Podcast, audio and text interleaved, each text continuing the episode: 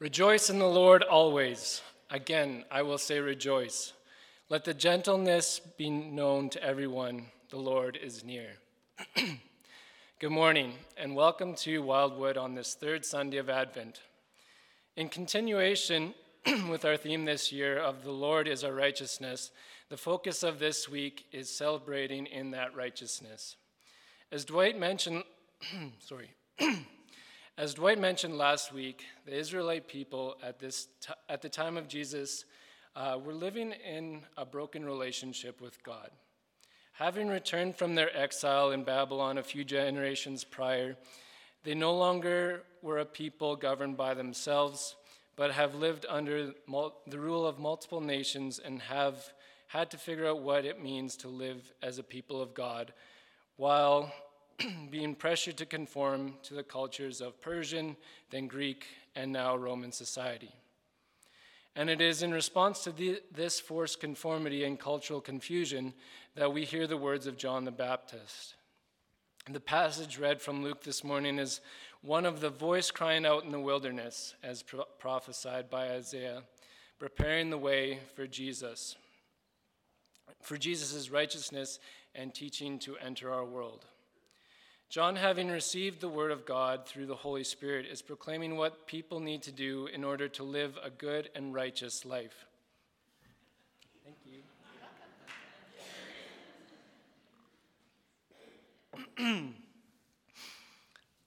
Where was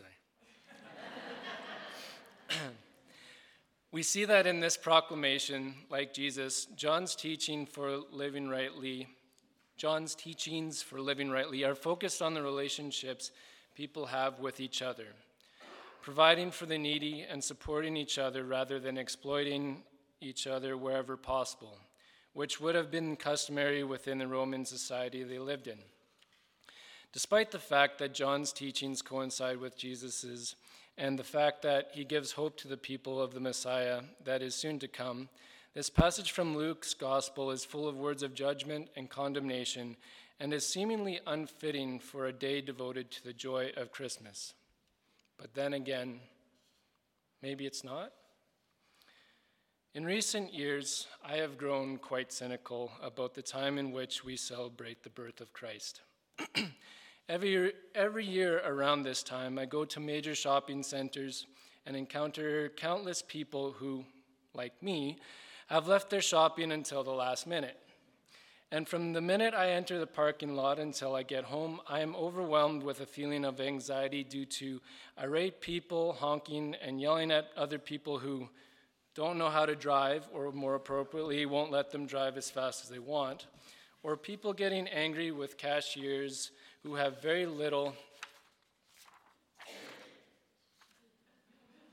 Oh, very little power to give the customer the item that is no longer in stock. In addition to the experiences like this, I usually see posts on my Facebook feed to the tune of, I'm saying Merry Christmas this year instead of Happy Holidays. Share if you agree. Arguing that it is my right as a Christian to celebrate the birth of Christ at this time of year, and I don't care who I offend in doing so.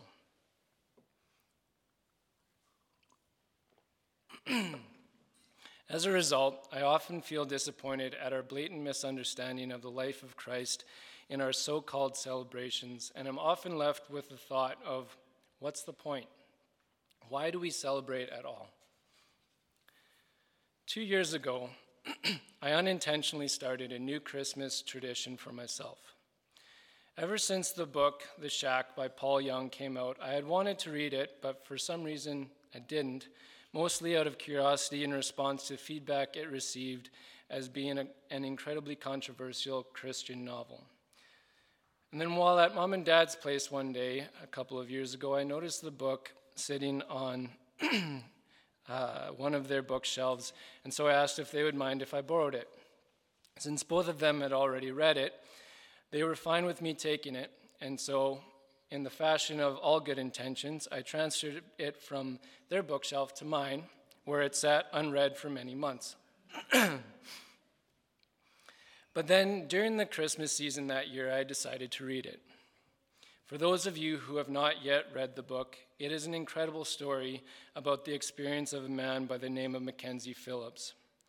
The story begins with Mackenzie or Mac collecting the mail from the box at the end of his driveway in the middle of the snowstorm. In the mailbox, the only item he finds is a note addressed to him saying, Mackenzie, it's been a while. I've missed you. I'll be at the shack next weekend if you, get, if you want to get together. Signed, Papa. Mac is filled with rage at this note, thinking that someone is playing a cruel trick on him. As his own dad died when he was only 13 because Mac himself had poisoned him, and the only other entity that was referred to as Papa within his household was God. The other aspect of the letter that angered Mac is the only shack that Mac knew of was the one in which the clothes and blood of his youngest daughter were found in four years prior after she had been abducted while on the, a family camping trip. In Mac's mind, there are two explanations for the note.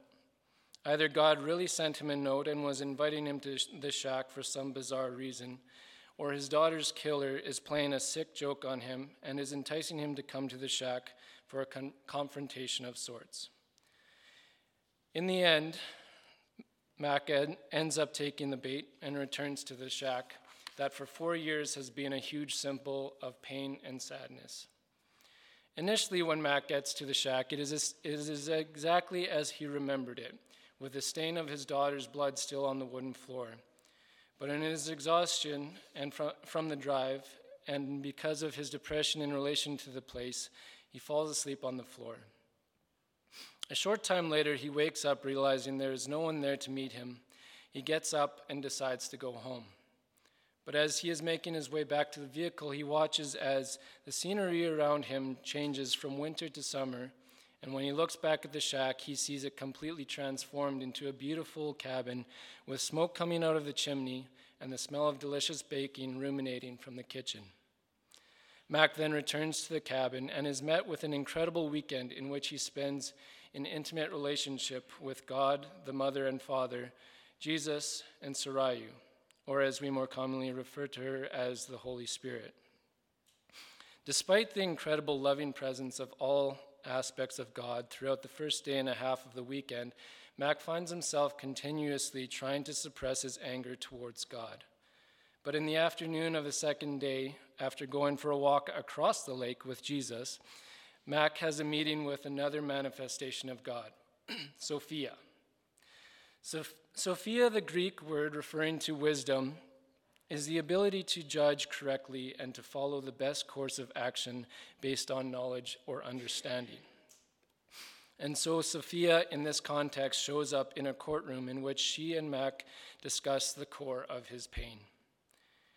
In their discourse together, Sophia explains to Mac that he is in the courtroom both on behalf of his children, but also for judgment.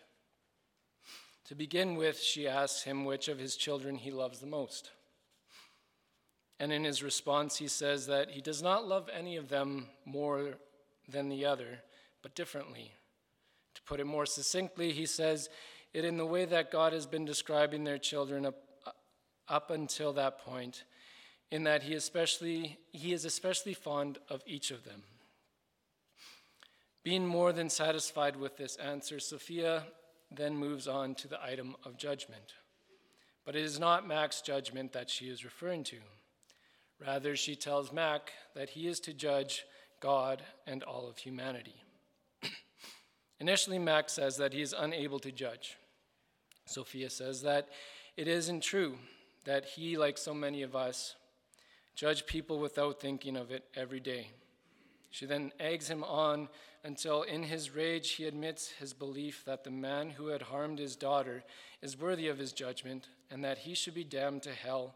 Subsequently, this man's father who messed him up, too, should share in that damnation. Sophia articulates the thought process that Mac had, Mac had had many times before this weekend that the brokenness of humanity goes all the way back to Adam in the beginning, and even further back to the God who created the world. And since God knew before the world that this would one day happen to his daughter, then God was the one to blame. She then says that if it, he is so if it is so easy for him to judge God, then he should be able to judge the fate of humanity as well.